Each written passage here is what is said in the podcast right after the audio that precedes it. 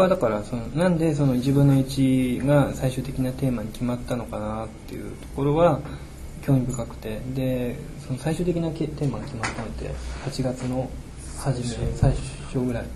だから、まあえー、と今は9月の10日11か。ごめんなさい12日だから1ヶ月前ぐらいじゃないですか。でえっ、ー、と他の案ってあったんですか他の案そう。最初は大学のなんかその仙台とは違って、うんうん。大学ごとの差異を見ていきたいねっていうことで大学対抗戦っていうのを最初の頃はそうなの？あそれは面白そうじゃん。だけどそれでどういうふうに大学ごとの差異を見ていくのかっていうことを追求していった流れの中でその話がどんどん変わっていった。なるほど分かった。じゃあその話をちょっと膨らましましょう。つまり仙台に対抗したいっていうのは最初にあったわけ。いやその仙台に対抗した、うん、対抗って言うと変か。あの仙台とは違うことをやりたいっていうのはあったんだよね。うんまあそうですね、うん、で要するに卒業設計の、まあ、総本山みたいな、えー、ところが仙台であると。でそれに対して、えー、まあその学会のワークショップではあの違うことを狙おうとしてたっていうのはあるんだよね、はいまあ、そこでそそんなことをいろいろ話し合っている中でその去年、えーと、去年もアーキ TV にもゲストで来ていただいた、えーと、丹下の豊先生にあの銀座で野立空間を作ってみないかというあのお話があの舞い込んできまして、えーと、それで、まあ、僕たちはこれはあのチャンスだと思いまして、えー、そこでその、まあ、1分の1をテーマにしようというふうに考えました。そこのジャンプアップは結構簡単に説明しちゃったんですけど、うん、その大学ごとの差異を見ていくっていう時に、その大学で例えば、今メンバーにいる YG とかはもうなんか都市的な領域から建築に落とし込むみたいな話やってたり、僕ら小島研究室のメンバーは、なんか空間いかにいい空間を作るかみたいなことをなんか追求していたり、でなんかもっと表現的ななんだろう、アイデアコンペ的な感覚で表現の追求をしている学生がいたり、いろんな例えば東工大だと断面の図面がすごい密度が高くて、そういうふうな大学ごとの差異みたいなのってあると思っててそれをもっと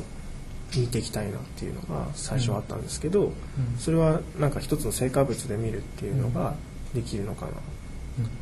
だからそれはすごい面白いじゃないですか。要するにその例えば仙台とかだと大学ごとに、えーまあ、対抗してで、まあ、その大学の中の大学の中のっていうか個人でこう、まあ、あの争うわけじゃないですか。でそれに対して今回は多分その1分の1を作ることでより大学の違いが見やすくなるっていうことでしょ。そうですね、うん、最初そういうふうなのがありまして大学ごとの差異を見たいっていうのもありましてリアルっていう言葉が出てきたのは要は現代の大学生が何を考えているんだっていう本当に生なことを聞きたいっていう話がありましてでそれはまあ大学に始まって専門学校であったりあるいは工業高校であったりそうですねそういうのもあったりで学生の間での話もあったんですけど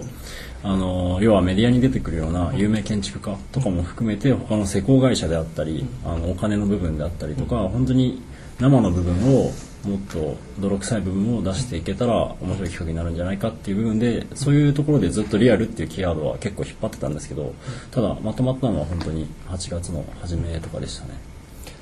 まあ、リアルっていうのはその今の社会の中に建築がどう位置づけられるかっていうところを考えていきたいっていうことですね。すね社会人も含めてですね、うん、はい、そういうのはありました。はい、で実際多分もうね5月ぐらい4月ぐらいからかなり経ってるけど大学ごとの違いって何か見えてきました？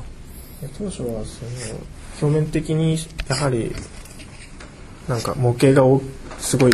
大きい模型を作る大学とか、模型は小さいけどなんかそのシートの方とか CG とかですごく見せる大学とかそういうふうにカテゴリー的に模型でも図面で平面率ダウンとかあと CG プレゼンそういうものでなんか違いがそれぞれあるのかなっていった時に大学ごとの違いよりもやはり個人の違いとかになってくる、まあ、もちろん大学教育の中でなんとなくそこでは王道とされてるものがあってそこからいかに違いを出すっていう個人の方向になっていくのかなっ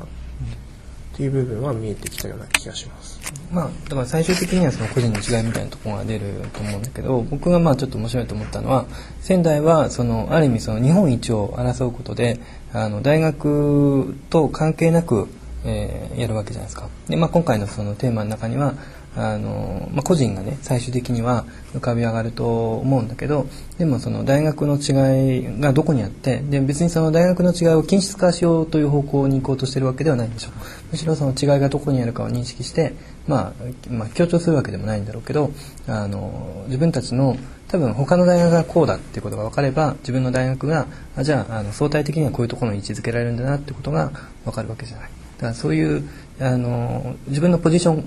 を知るためのイベントにもなるのかなと僕はなんとなく思いましたはいどうぞそう。なんか僕たちもまあそう考えていて、先ほどのその大学対抗みたいなものから見えてくる学生大大学の違いとかってみたいなものも、やはりこの1分の1みたいなものを通して、ここの、えーっと、アキティビのようなイベントで、こう、その、今の本当の同世代の学生たちの現場みたいな、そういったリアルみたいなものが、こう、やっぱり均質化とかじゃなくて、そこでこう認識されるような現場としてあればなと考えています。クリューさんは、えーっと今一人だけ3年生なんだよねこのいや場一応一人いるんですけど今ちょっと今はちょっと休んでますどうどうですか？さワークショップに参加してみてととあのえっと私アーク TV が何なのかというかこれがアーク TV のの募集なんだよってことも聞かされずに急に名指しで2人呼ばれて 急にあの担当の先生に名指しで2人呼ばれて全然募集も何も募集に反応したわけじゃなくて本当いきなり建築会館行ってみてって言われて行ってようやく上京した感じだったんですけどあと同じ学科の友達です。先生は？先生鵜飼さん。あ、深いですかにもう辞めちゃったんですけど鵜飼さんに。本当は一人で行けって言われたんですけど鵜飼さんに寂しかったらもう一人連れてってって言って二人で行ったらいいね気がついたらいいんだってたみたいな感じなんですけどでもあのあの本当に私自身もあのいろんな大学の状況とかまだ院生の皆さんと違ってあんまり他の大学とのつながりもあんまりないのですごくこの大学の先輩はこうでこの大学の人はこうでって分かってすごく私自身も勉強になりました。えっとまだ話してないのは、えー、今前はい。私千葉大学の酒井です。はい。そうですね。私も最初アーキ TV っていうのはしてたんですけど、その募集の時に紙にも建築文化週間学生ワークショップみたいな硬いことが書いてあって、なんだろうと思って、でちょっと調べてたら、あ、アーキ TV のことかって初めて分かったんですけど、でちょっとまさか自分がいいになるとは 思ってなくて。それで私は結構事前ワークショップの担当でもうまさに今日のね。はい、担当なんですけどすごいも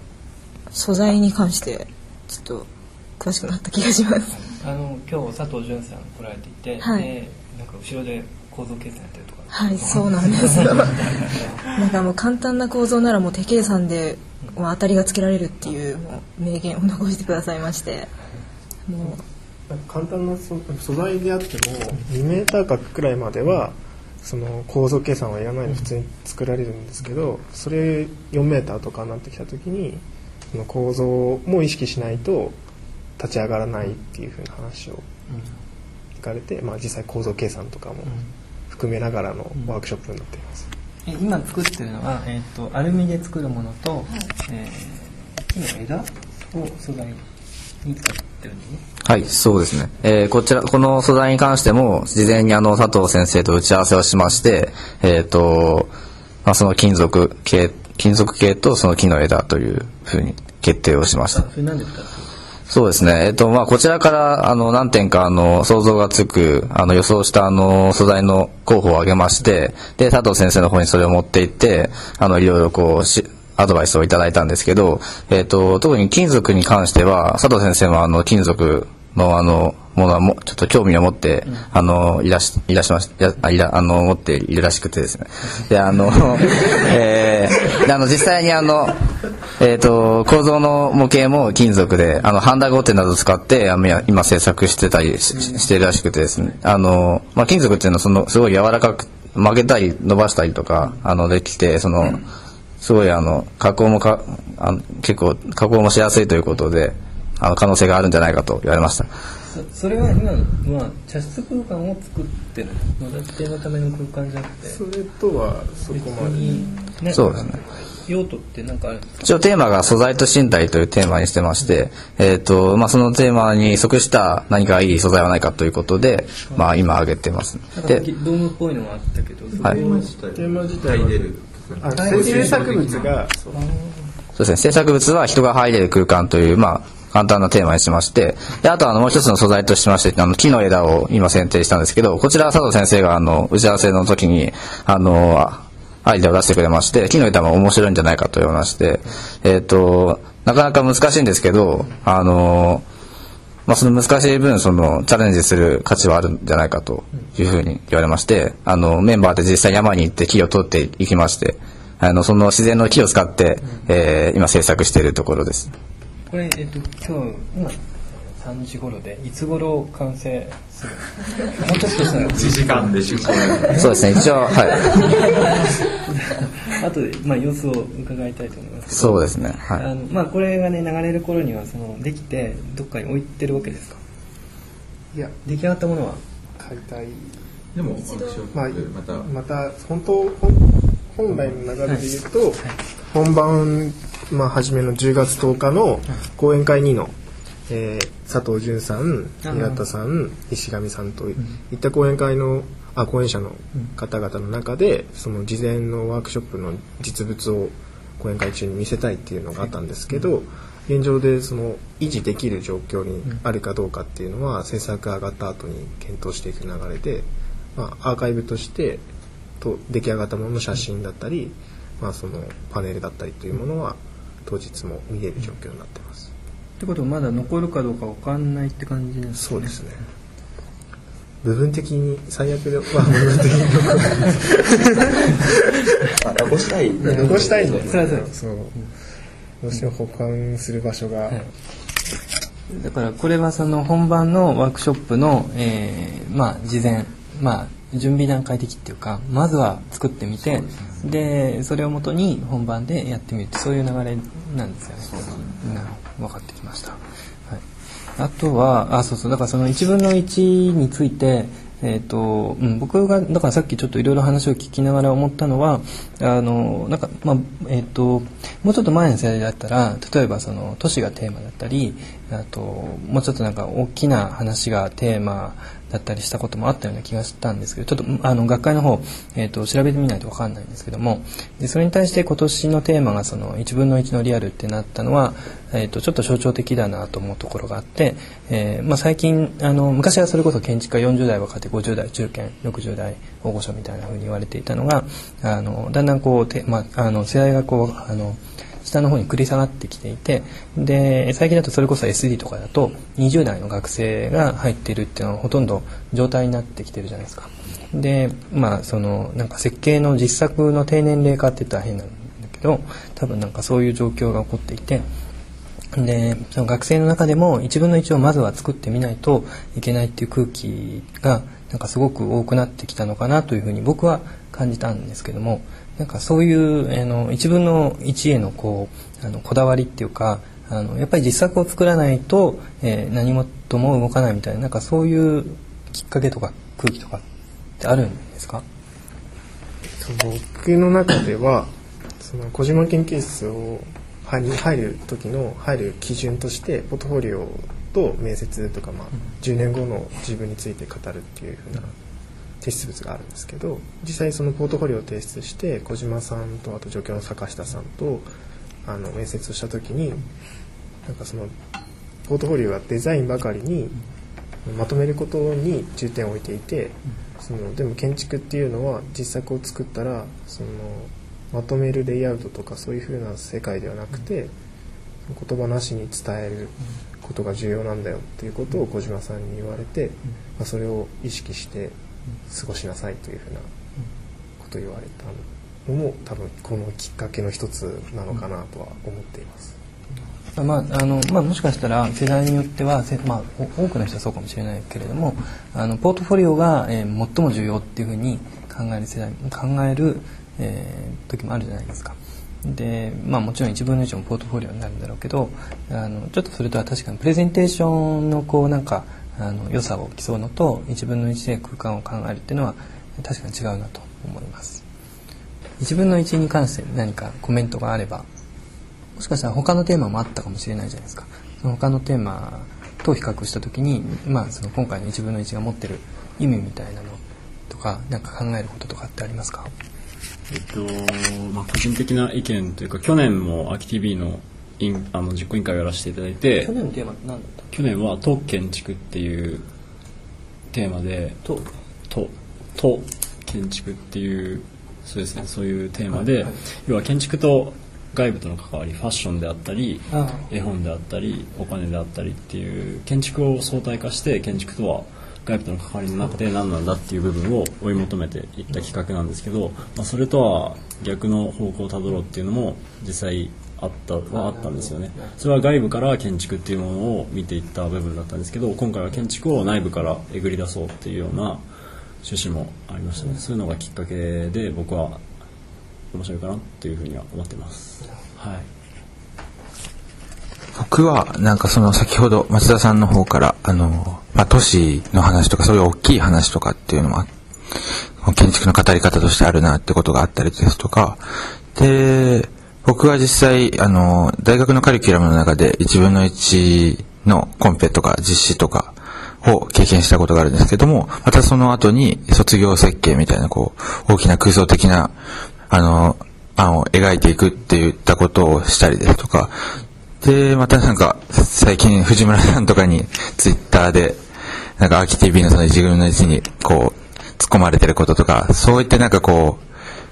僕たちは多分将来的に大人になったとしても、そういう都市とか、そういう大きな話とか、また一分の一の建築が本当に立つことだったりとか、なんかそういういろんなスケールを横断する機会が多分あって、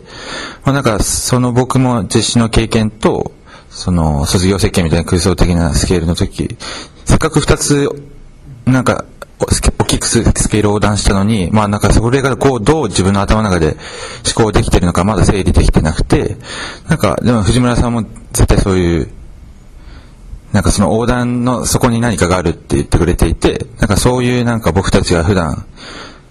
なんか横断するであろうそういう世界みたいなものの掴み方っていうか思考の仕方みたいなものがなんか考えられる機会になるのかなとか、そうすることでなんか年を語ってる人とか、まあ、自分の一に取り組む人のなんかそういう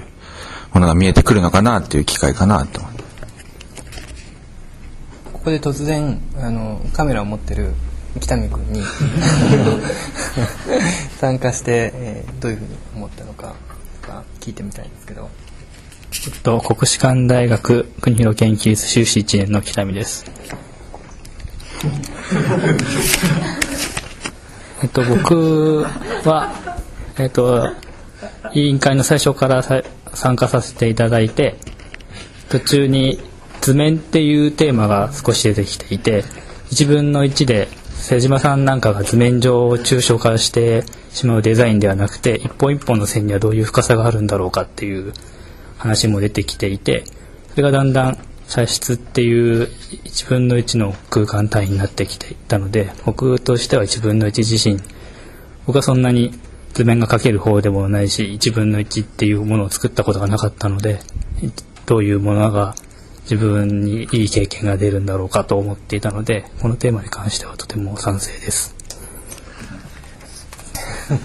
まあ、だからやっぱりその茶室と一分の1が関連していてあの茶室を、えーなんか模型とか違うスケールで考えるよりもあの茶室っていうのはやっぱり1分の1でしかありえない空間だっていうところがあの一つのなんていうか今回テーマが決まった前提にもまあなってるんですよね。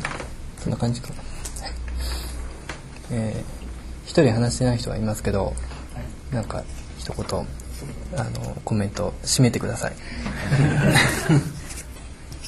えっと、日本大学の三橋です。と現在、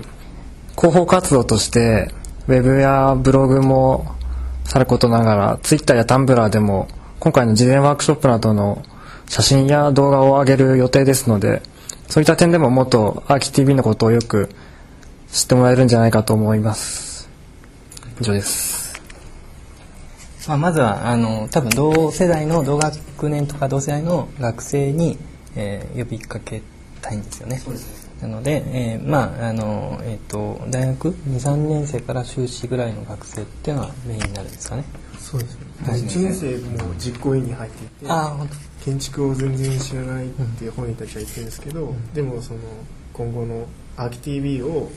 まあ、僕自身もなんか2年の頃から参加してるっていうのもあって、そのそれを2年の頃から体験したことで上の人たちとつながりながらいろいろ教わってきたっていうのがあって、まあ、そういうのが1年生とかに伝わっていったらなって思ってます。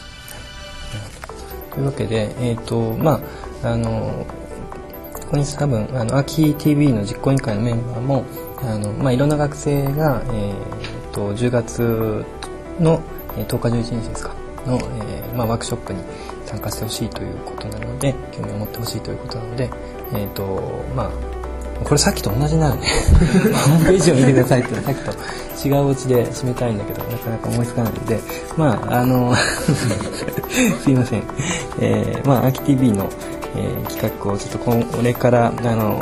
面白く展開していくことを楽しみにしてます。はい。じゃあ、皆さん頑張ってください。はい。ありがとうございました。